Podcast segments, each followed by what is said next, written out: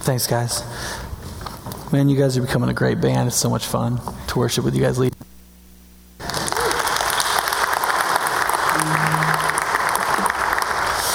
John's done a great job with them, and they've done a great. It's just nice to see that. It's just encouraging. All right, where am I? Um, if, if, you don't have a Bible, there's one in the pew rack in front of you, should be, and you can turn it to page 320. If you have your own Bible, turn to Deuteronomy chapter 30. One of the things that um, parents often face, especially the question from little boys, is when am I not a little kid anymore? Right? My, my son's five. He's already asked me this a number of times. My other kids keep asking me because they hope the answer is going to change. But I, I say, You're not a little kid, and I don't have to constantly supervise you, and you will have some autonomy when. What's your answer? Right? This can't really be participatory, sorry. But here's my answer. My answer is when you can actually think about and predict what your actions are actually going to do, realize it before they happen, and stop them when they're idiotic. Okay? That's when you're that's when you're a big boy. So when you realize that this thing you really want to do is actually going to burn our house down or flood it, right? That's when you know, that's when you know that you're, you're a big boy or you're a big girl. Now, one of the things that's part of getting kids there is constantly telling them that they're failures. Now, here's what I mean by that. Sorry, if you're new, uh, I just can't help but attacking silly parenting models, and so I sometimes do it in ways that are unhelpful. Anyway, um, so because when I say, listen, um, this is when you're a big boy, my, what, here's what my answer really is. My answer is when you can predict your own failure and prevent it, that's when you're a big boy. Right? And all the time, I end up having these you're going to fail conversations with my kids. So, for, for example, Daddy, can I play on your tablet? What's the response to that? Well, here's my response. Before, it has been this Yes, but here's the problem you're going to take my tablet out to your little treehouse thing, and you're going to leave it out there, and it's going to rain, and it's going to destroy my tablet, and then I'm going to come to you for $500. Is that what you want? No, Daddy. But I won't leave it out there. I won't forget. And I won't even take it out to the treehouse. I'll just play it in here. Awesome. Go ahead. So a couple hours later, when I go retrieve it from the treehouse, um, and I come in, and two hours later, it rains. And then I go to Rachel and say, Hey, Rachel, where's my tablet? And she f- goes, The point of that is not to destroy her self esteem and make her feel like a failure. I am trying to destroy my kid's self esteem because I think self esteem is just a modern code word for the idolatry of pride. But that's not the point. If my kid has high self esteem, I'm just, I just know he'll be she'll, she and he will be in my basement until they're 35. That's where high self esteem kids end up. Um, but, there, but the, the point is not, the point is not that I want to make her feel bad. The point is, I want to do three things for her. I want her to A, have a chance of succeeding.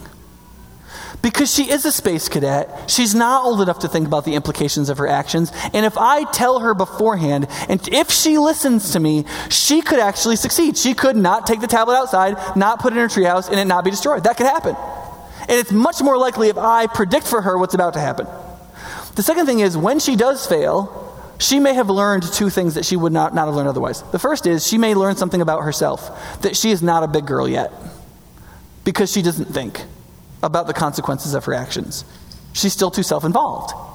She could learn something about her condition, which is incredibly central to her figuring out who she is and becoming who she's meant to be. And third, I want her to learn something about me. I am much more experienced than her, much smarter than her. Her behavior is not opaque to me. I see right through her. I know all about her, and I can help her. If she'll just listen. Over the years, we've become really sensitive to judgmental prediction. That is, somebody predicting our failure. And part of that's because some of us had angry fathers or something. I don't know. Apparently, there was a whole generation of dads that belittled their children into like non masculinity. I didn't experience this, so I've just heard mostly stories about it. I did have coaches that were like that, and it is pretty awful. There were a couple I would have loved to slam their head in a car door over and over again. I've grown out of that feeling, but that, that still is how I felt when I was a kid on their baseball team. Um, because they were so mean and so belittling, and it was not empowering at all but it also has made us a little bit oversensitive to the importance of failure prediction. In fact, um, in a, a number of, of, psych studies that are going on right now, that one of the most important things for children to succeed is optimistic falsification. That is, that they're optimistic. They believe that they can accomplish something, but one of the first things they think about when they come up with a plan is what's wrong with this idea so that they can see it, they can fix it, and they can actually succeed, rather than just assume their idea is fabulous from the beginning and learn everything the hard way, which is incredibly wasteful, very destructive, and very, did I say painful the first time? Do I need to come up with a new third adjective? Painful. Let's go with painful. Thanks, Brandon. Appreciate that. The, one of the things we need to recognize eh, here is that predicting failure primes us for either success or redemption when it's done for the right reason. When it's done for the right reason, when it's not done to destroy somebody, but when it really is done for the right reason, it primes us to be successful or to be redeemed. And therefore, it's very important. And the reason this is important is for two reasons this morning. One is because this is one of the reasons why so many people dismiss and don't like the book of Deuteronomy, which is what we're in this morning. But much more important than that is the fact that this is one of the reasons why people don't like the God of Deuteronomy because they don't like they don't like the meanness. It sounds like their dad or dads they've heard about. And they have been taught psychologically to react negatively without actually thinking it through. And if we're going to embrace the God of Deuteronomy, which is the God of the gospel, the God of Jesus Christ, the God who loves you and gave himself for you, we have to understand this dynamic of why he tells us we stink and predicts our failures so many times in Scripture. Because people misjudge Deuteronomy and they misjudge God because they, they hear the failure prediction and they presume that it's judgmental when really it's pastoral. Okay, let me take a couple minutes on the wider context of Deuteronomy to kind of get us loaded. Deuteronomy is just an English translation of the Greek deuteronomos, deuteros 2, nomos law. Deuteronomy is the second law. Because the first children of Israel who came out of Egypt didn't want to go in the promised land. They were like, it's too hard, we don't like it. God, and God's like, fine, you can just stay in the desert for 40 years till you all die. That'll. That works fine for me. And then a new generation of kids grew up and they became the Israelites who were going to take, go into the promised land and take the land that God had promised to Abraham, right?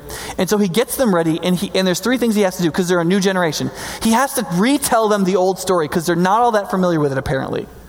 And so he tells them the story of Abraham and how he chose them and how he brought them out of Egypt and what he did and then how their parents failed and how they didn't believe and then what, what the future was and what he had promised and what he was taking them into. He tells the whole story. And listen, the story is as important as the laws. You've got to know the story to know your place in it. And so he tells them the whole story, and then he tells them the law. He says, This is what a relationship with me looks like. If you as a people are going to be related to me as your God, this is the dynamic, and these are the laws that you need to follow. And then he reinstitutes the covenant. He goes through the ceremony again of, I belong to you and you belong to me. Okay, so now let's go. Now, there's two reminders that he gives along the way because what, what are you going to be prone to if, as a group of people, you're God's chosen, and then you go on this military campaign where you win every battle all the time you whoop all these people's behinds, and then you have the one, a, a beautiful, spacious land that's fully blessed all to yourself. What is the what is the human character thing that will happen? Right? It's pride, right? It's pride. And so he, he takes a minute, God does, to say, listen, you need to remember why this is happening and what you are and aren't. And in chapter 7, verses 7 to 8, he says the first is, You are not great. You are not great. Says this, the Lord, this is the Lord speaking about himself. The Lord did not set his affection on you and choose you because you are more numerous than the other peoples. For you are the fewest of all people. It was because the Lord loved you and kept the oath he swore to your forefathers that he brought you out with a mighty hand and redeemed you from the land of slavery. Right? It's not because you're awesome. It's because God in Himself decided to set His affection on you, choose your forefathers, and fulfill His promises. You're not great. God is great. It's very important for him to teach. And then he said, listen, the minute you realize you're not great, the next reason pride will cause you to believe your success is because you're morally better. He said, that's not true either. And in chapter 9, he deals with this. He says in 9, 4 to 6, After the Lord your God has driven them out before you, do not say to yourself, The Lord has brought me here to take possession of this land because of my righteousness. Don't say that. No, it is on account of the wickedness of these nations that the Lord is going to drive them out before you. Understand then, it is not because of your righteousness that the Lord your God is giving you this good land to possess, because you are a stiff necked people, right? He's saying, listen, you're going into the land because I've waited 500 years for these people to listen to me and to repent and to come out of this enormously destructive cultural degrading lifestyle that they it's it's i mean the canaanites practiced constant child sacrifices and, and god had waited 450 years he told abraham he said you're not going to get this land for a half a millennia because i'm waiting on this people to turn around he finally sends the israelites to destroy them he says it's not because you're good it's because they're wicked because the second thing is you're not even good you're actually enormously stubborn and stiff necked. You will not listen and you're full of pride. That's what's true about you. So when you win, when you're successful, when you're at the height of your game, when you come into this land and you beat everybody back and you are large and in charge, do not ever let self righteousness creep in. Do not let yourself think that you're here because you're great or you're here because you're good. Now, listen, there's not a whole lot of stuff, interpretation that needs to happen to pull that right into the present. There's precisely nothing that needs to be done to pull that right into the present. But it's the end of the book that throws people, and it's the end of the book that I want to talk about this morning. Because from chapters 27 to the end, something a little bit odd happens. In chapter 27, there's a series of curses where he basically says, Listen, if you don't love the Lord your God with all your heart, with all your soul, with all your mind, and if you don't follow the, the commands I've given you today in the relationship that we have, basically everything terrible you can possibly think of is going to happen to you. Things are going to go really, really, really, really, really, really, really, really, really, really, really, really, really badly. Okay? And then after that, there's another section right after he says, But if you do love the Lord with all your heart and with all your soul, and if you do obey what I, the commands I've given you today, and if we you live in this covenant that we've made, then actually I'm going to see to it that you, there's blessing. It's I'm gonna, I, am happy to prosper you. I want to be generous. It's, it's not like I'm, God's saying, I'm not stingy. I'm very generous. I want to be generous. And I will be, right? And, and then, in fact, it's so, it's interesting because he says, he says, no, listen, here's what I want you to do. I want you to split up two groups from two different tribes and put one, because they're crossing the Jordan into the promised land, right? So put one group over here on Mount Ebal and one on Mount Gerizim and have the Israelites walk between them and have these guys shout the curses and have these guys shout the blessings while the Israelites walk through. Somebody's trying to make a point, right? Apparently, this is important. But then it gets even more interesting. Because if, when you move down into, into chapter 31, is where there's an extended section where he predicts their failure. He says, Listen, you're not going to do it. You're not going to pay attention. You're not going to do this. You're not going to remember. You're not going to be careful to obey everything written in the law. You're going to do whatever you want, and I'm going to punish you. All these curses are going to happen to you, and it's going to be awful. And you're like, well, that's that's really touching. Thank you so much for that. And then he says, this is, I think this is, this may be the funniest thing in Deuteronomy, because it's, I didn't even know this was there until I was studying this week. In chapter 31, he says, listen, you're going to write down a song, and it's going to be basically the you fail song and everybody has to learn it. So you're going to write it down, and then you have to teach it to everybody, and all the kids have to learn it. It's going to be part of your curriculum. So uh, that you don't that you don't have to memorize the Bible. The, the only command to read the law is every seven years when all debts are forgiven. When everybody comes together to receive that blessing, the law is to be read so everybody can hear it. But this song, everybody has to know. And it's the you fail song. It's the you're not going to do it. It's not going to go well. You're not going to listen. You're not going to remember. You're not going to obey. And God is going to curse you and he's going to, he's going to, oh, it's going to be bad. And it's a, and you're like, well, apparently this is a small song because I don't see any any song. But then you get to chapter 32, and all of a sudden it's in poetic, right? And you're like, oh, it's kind of a long "you suck" song, isn't it? or "you stink." Sorry.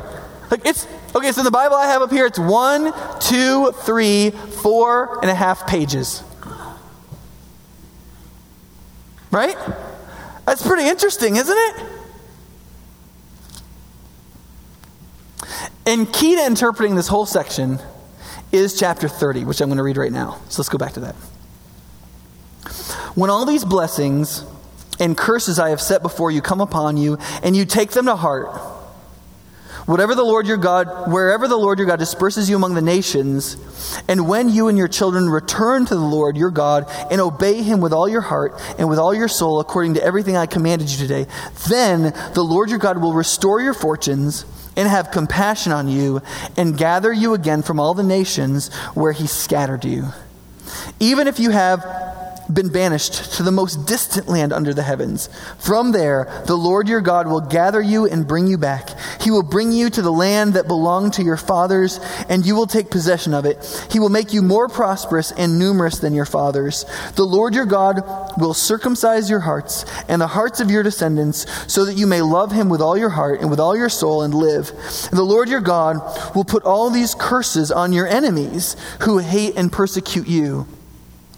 You will again, again obey the Lord and follow all his commandments I am giving you today. And then the Lord your God will make you more prosperous in all the work of your hands, and in the fruit of your womb, and in the young of your livestock, and in the crops of your land. The Lord will again delight in you and make you prosperous, just as he delighted in your fathers. If you obey the Lord your God and keep his commandments, commands and decrees that are written in the book of the law, and turn to the Lord your God with all your heart and with all your soul. Now, what I am commanding you today is not too difficult. It's not too difficult for you or beyond your reach. It is not up in heaven so that you have to ask, Who will ascend to heaven to get it and proclaim it to us so that we may obey it? Nor is it beyond the sea so that you have to ask, Who will cross the sea to get it and proclaim it to us so that we may obey it? No, the word is very near you. It is in your mouth and in your heart so that you may obey it. See, I set before you today life and prosperity, death and destruction. For I command you today to love the Lord your God and to walk in his ways, and to keep his commands, decrees, and laws.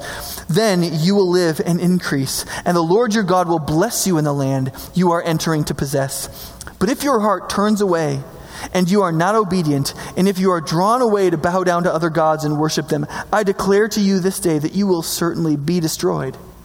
You will not live long in the land that you are crossing the Jordan to enter and possess. This day I call heaven and earth as witness against you that I have set before you life and death, blessings and curses. Now, choose life so that you and your children may live and that you may love the Lord your God. Listen to his voice and hold fast to him, for the Lord is your life, and he will give you many years in the land he swore to give to your fathers, Abraham, Isaac, and Jacob.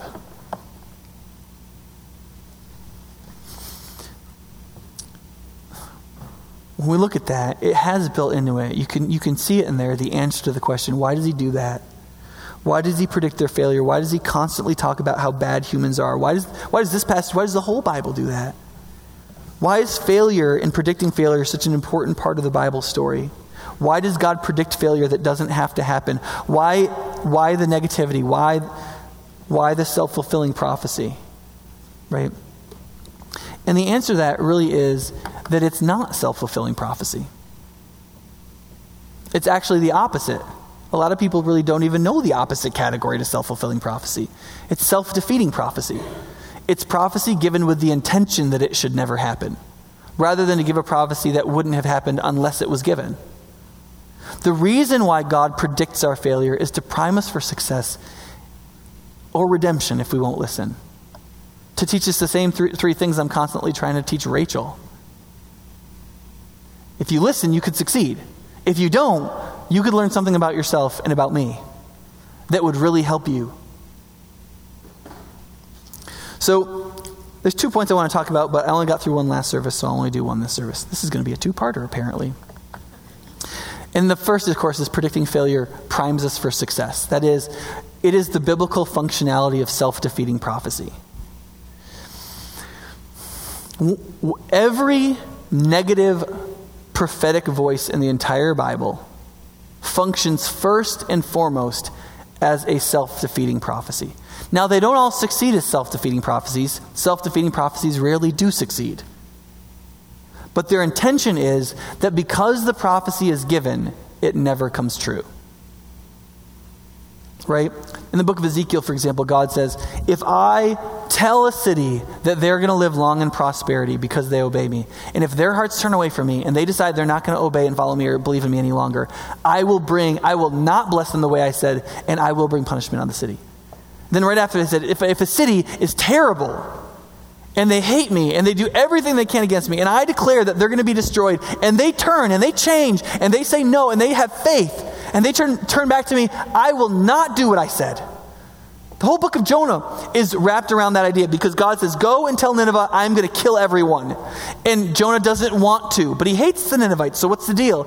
It's at the end of the book where he says, I, he says, I knew all along that you are a good God, gracious and compassionate, and I knew that if I told them, and if they listened, and if they repented and turned around, you wouldn't do what you said you would. Is it because God doesn't do what he says he's going to do? Is he a bad? No. It's because the whole intention in the first place was that the, that the pronouncement of destruction was first and foremost a warning that could still be avoided, even though he pronounces it as something that is going to happen.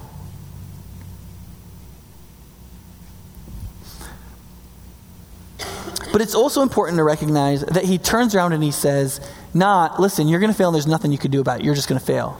How do you tell the difference between somebody who's just creating a self fulfilling prophecy, who's really trying to destroy you, break your spirit, and make you fail, and somebody who gives a self defeating prophecy who really wants you to succeed? And here's why. At some point, they say, But you could do it. Have you ever had that? Somebody rides you, tells you how bad a failure you're going to be. You're never going to make it. You're never going to. And then they say, But don't quit. Right? How many military movies have you seen like that? Or whatever, sports movies. And they're like, the coach is riding up. You're never going to make it. You stink. You're a terrible recruit. And then right when that guy's about to give up, he's like, come on, do one more. Don't give up. Not right now. Come, quit tomorrow. And, they, and then the person makes it, and then, then they cue the music. Dun, dun, dun, dun, right? Sorry, that was wedding music, wasn't it? That's not really what they normally put in, in, in, in war movies right? The difference between the self fulfilling prophesying person who really wants to destroy you and the person who gives the self defeating prophecy who wants you to succeed, at some point he says, But you could do it. If you listened, if you fought, if you fought against this and you turned from this and you got on a different trajectory, you could do it. And that's what chapter 30, verses 11 and 13 are all about. Right? Where he says, What I'm commanding you today is not too difficult for you. You're gonna, you're gonna fail. I'm gonna talk all about how you fail. But look, you could do it. It's right there. It's not so far away. It's not up in heaven that you don't even know it. And it's not across the sea that you couldn't possibly get to it. It's not beyond your reach. It's right there. I've taken it and I've brought it right to you and I've given you something you really can do. It is possible and it's impossible. Now, that may sound like a contradiction, but that's because you may be listening to the logical flow rather than the coaching flow. Coaches say stuff that are contradictory all the time. And there's a lot of things in life that you don't really understand them and you can't live into them unless there's some kind of paradoxically tensioned contradiction. For example, this will warm you heart, your heart how romantic I am about marriage. Um, Lexi and I have a number of sayings and quote rules in our marriage. One of them is, if you cut your hair, I'm going to grow mine out. That's a long story. But it, but another one is, which is really great because now 14 years, for all the years I've been in ministry, she could have just called my bluff and she hasn't. Um, so, but there's, there's one axiom that we have in our marriage that um, is this we are totally secure in our commitment to each other because of Christ and because of our love for each other, because we're married. And two, under the right circumstances, neither of us are more than a month away from an affair. Those are our, that's the axiom. We're, you're absolutely secure in this marriage and you can enjoy it and you can, you can feel that. And two, neither, neither of us are more than a month away from an affair. Now, that's On one level, that sounds like a contradiction. But you see, you could, you could go either way with that. Either you could, you, could, you could hear that and know that, and you could say, oh, wait, it's not really secure. And oh, uh, what, what, the security makes you arrogant about being an idiot about your marriage. And then the fact that they could have an affair makes you really questioning about their behavior. And so you become this sort of like doofus paranoid right? That is a logical way to respond, right? You take the assurance part and you use that to be prideful and dumb and fat and ugly, right? Morally speaking. And then you take the insecurity, fragility part and you say, oh no, I better watch her. I better make sure she doesn't go anywhere, right? And you, you become this doofus paranoid, right? Now, there, but there is another way to respond, right? You can take courage and comfort from the stability, and the fragility can cause vigilance. And so you can be a person who has courageous vigilance in relationship to that, to that relationship. That's not very eloquent, is it? But you see what I'm saying? And see, it's supposed to be the latter, right?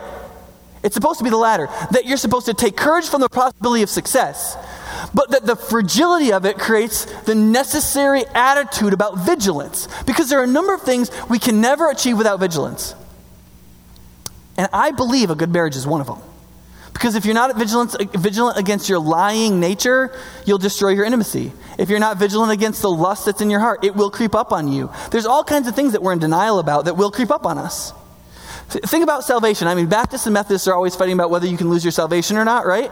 You can lose your salvation. No, you can't. Yes, you can. No, you can't. Yes, you can. No? Right? Well, if you're new and you don't come to church, there are people who argue about that. Okay? Now, why does that argument persist? Well, the argument persists because they both have verses. There are some people, there are some places in the Bible that seem to allude to the fact that real faith is still fragile.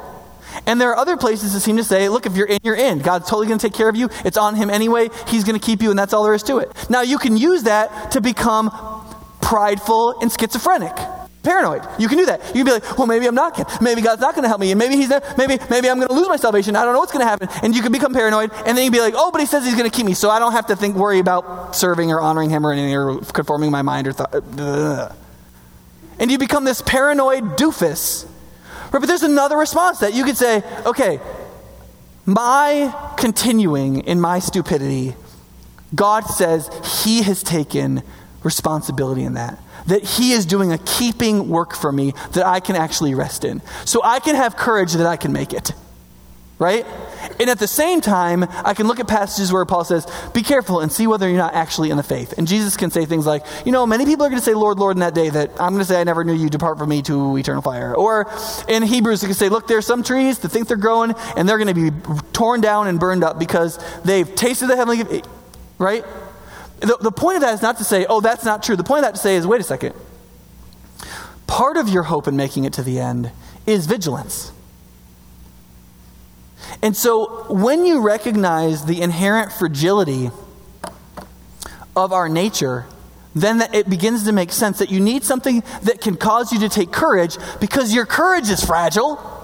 And you need something that's going to build vigilance because your vigilance is fragile. If you understand the fragility of the human condition, we need contradictions and paradoxes in who we are and what we are in our coaching, not in our theology, but in how we apply our theology to coach ourselves psychologically so that we can both take courage and be vigilant. Because you can't make it. You can't make it without vigilance. And vigilance in all things is one of the things in our culture we are not very concerned about, except for the NSA, apparently.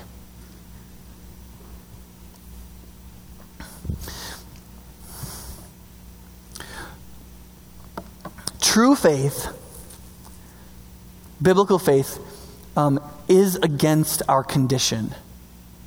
There is a condition in human beings that is not all primed and set up and ready to roll with Jesus. We're not that way. The Bible, and, and the, the, New Testament, uh, the NIV translation is the sinful nature.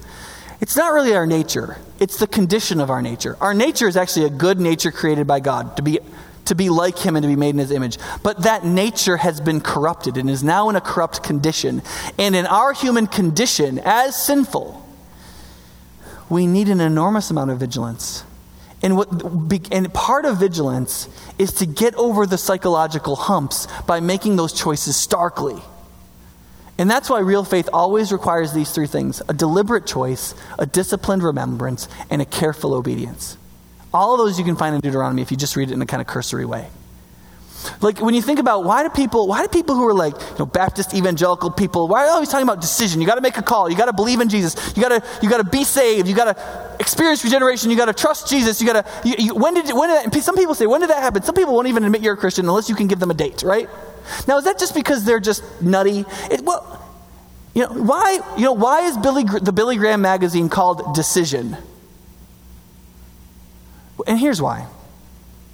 Because the faith is something you got to darn well know you're in or out of. Right? That's what Kierkegaard was all about. He's a Lutheran, right? I mean, Kierkegaard was like, he lived in a country where it was, it was Denmark, so everybody's a Christian, right? I had lunch with somebody not that long ago that thought that Nazism was a Christian denomination. Be, be, well, because he was Indian, right? Europe is Christian. Germany's Christian. It produced Nazism. It's a religion.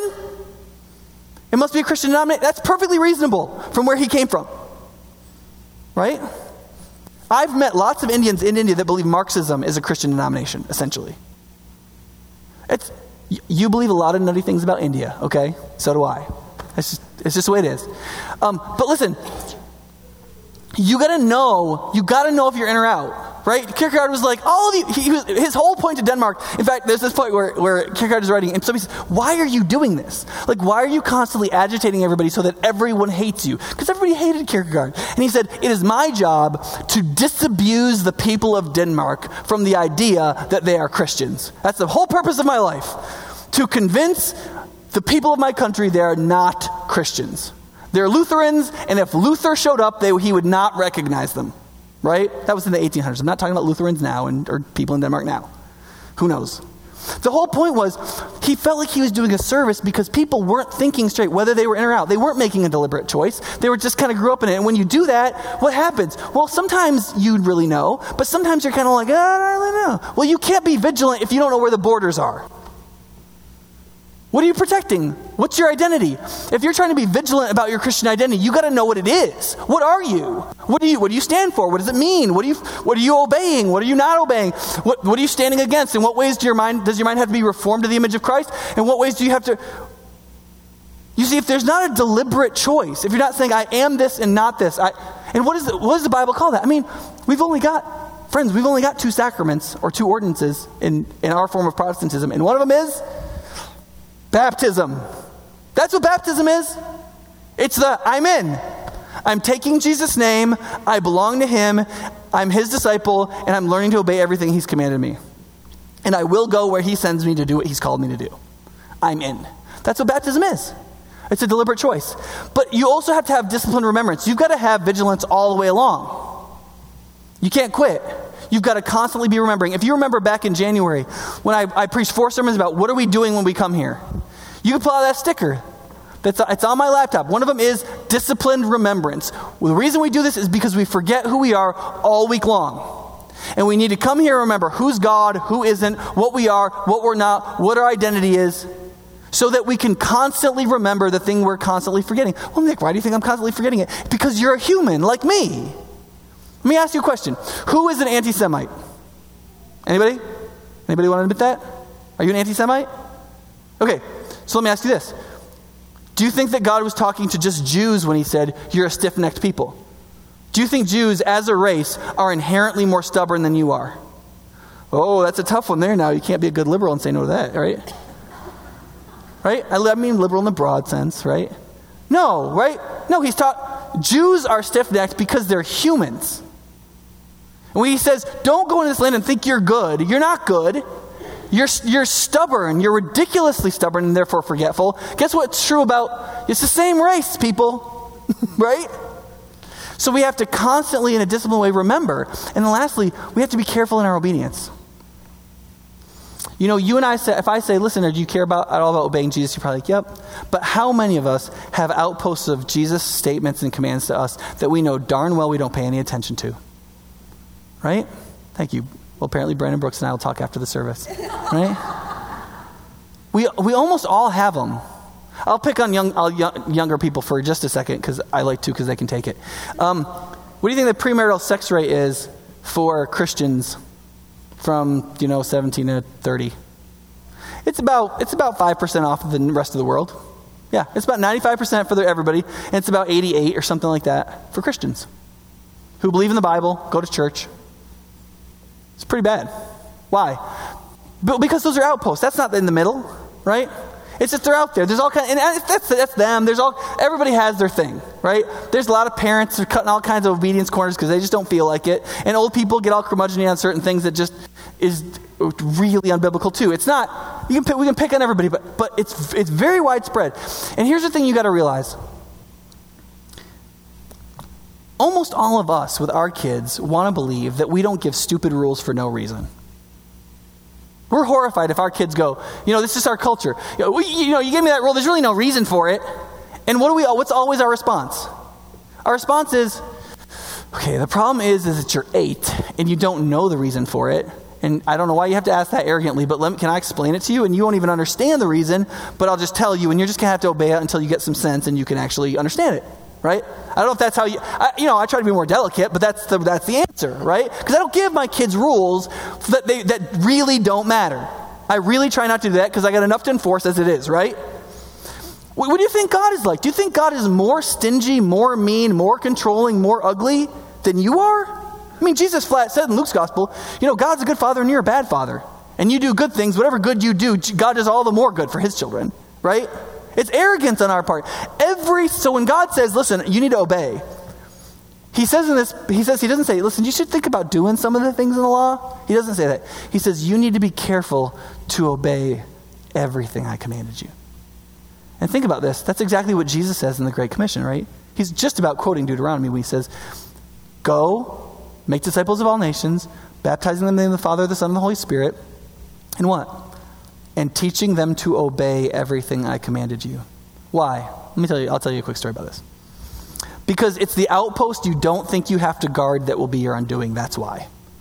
That thing that you don't obey, that you don't think is a big deal, is the place where you will not assign any psychological vigilance, and that's the place you're going to go under.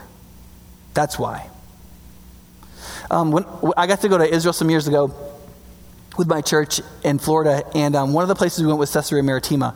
Um, it's right on the Mediterranean Sea. It's a beautiful place that overlooks the ocean. It's kind of on this little rocky bluff. Herod lived there. Pontius Pilate lived there. They, did, they wouldn't lower themselves to live in the dusty, Jew-filled Jerusalem, and they liked it. it was, and he, Herod cut a stone pool out so he could, he could swim in fresh water within 50 feet of salt water. I mean, it's just this beautiful gem of a city, had a huge wall around it. It was very well defended, had access to fresh water through a Roman aqueduct. And some years later, in the fourth century, when the Byzantines had control of it, the Byzantine Christians, they had control of it and they kept it. And when the, and the Arab armies were coming in to, to sort of conquer that part of Israel, and it was, it, for a while, the Byzantines were really it was really easy for them to hold Caesarea Maritima because it had a port. So, you know, the Muslim armies could come in and they could lay siege for 50 years, it wouldn't matter. Caesarea Maritima could trade in and out of its port, had water coming in, there was no problem. And it also had this great, this great siege deal because there, usually you would siege the main door. But the way Caesarea Maritima was set up was that there was this, there was this place you would come in that was all stone, and then right where the gate was, was a 90 degree turn.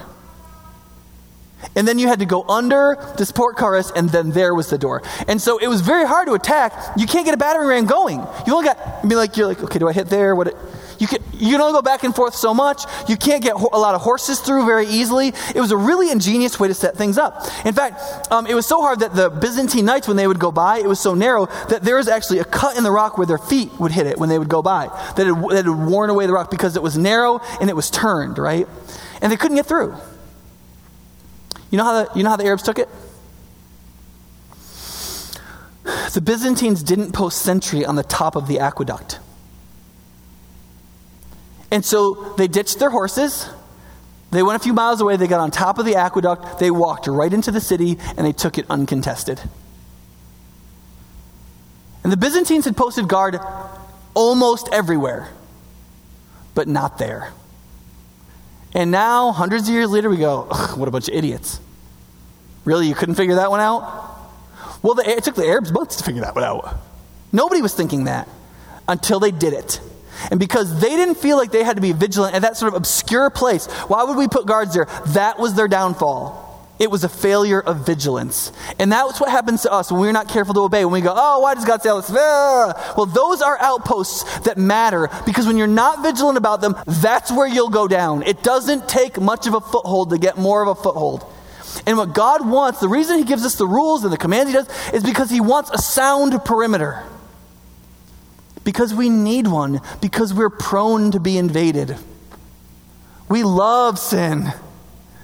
And so the perimeter that we put around ourselves by trusting God and the things we need to do is incredibly important. And one of the first things that we need to recognize, though, to, to even like God, listen, you cannot follow Jesus your whole life and enjoy him forever if you don't like God. And if you think that he tells you you're a failure or you're going to be a failure out of anything but compassion, and love and desire to see you succeed. So that he says, This is what's going to happen to you. Now don't give up. You can do it. Have courage so that you can have strength and courage and vigilance. You don't understand him, but you could. You could believe. You could believe that that's his real heart. You could believe that's what he really wants for you. You could believe that's, that's why he does it. You could believe that it is because of his desire to prime you for redemption and spiritual success so that you can have all the blessings of the book of the law rather than all its curses. But it starts with trusting the one who will call you a loser out of love. Can you enjoy and revel in that fact. Let's, you know, we, do la- we don't do last songs as like closing, we do it as worship. So if if you can be persuaded from Deuteronomy and from the scriptures that this is the God we worship, use the last song that we're going to do right now to, to, to enjoy and to speak it back to God in, out of prayer. And then I hope you walk away. I hope you talk about it with people, and I hope we can apply it to our lives. Let's pray. Father, um, would you please help us to not be people of our time confused by the oversensitivity of our present culture and be able to hear you, to hear your loving purpose as a parent and as a father because you want us to live. You want us to live courageously and you want us to live with the vigilance necessary for our survival and so we can thrive. We want to believe what you say, that it is your desire to prosper us in the fullest sense of the word. And even though we'll talk about this next week, it's important for all of us who actually feel like failures right now to realize that you say that at the moment where your, our hearts would turn back to you, when we would see our failures, we see that you predicted them, and we would understand something about ourselves, that that would turn our hearts back to you. That you say in that moment, no matter how far we are scattered to the ends of the earth, you will bring us back to you and it will be better than before. And we pray that you would do that with those of us who just feel like we're in the middle of nowhere. Give us the freedom of humility and releasing of a sense of personal greatness or self righteousness, and help us to enjoy what you're making us to be. And help us to be a courageous and vigilant generation out of our love for you with all our hearts and all our souls. Amen.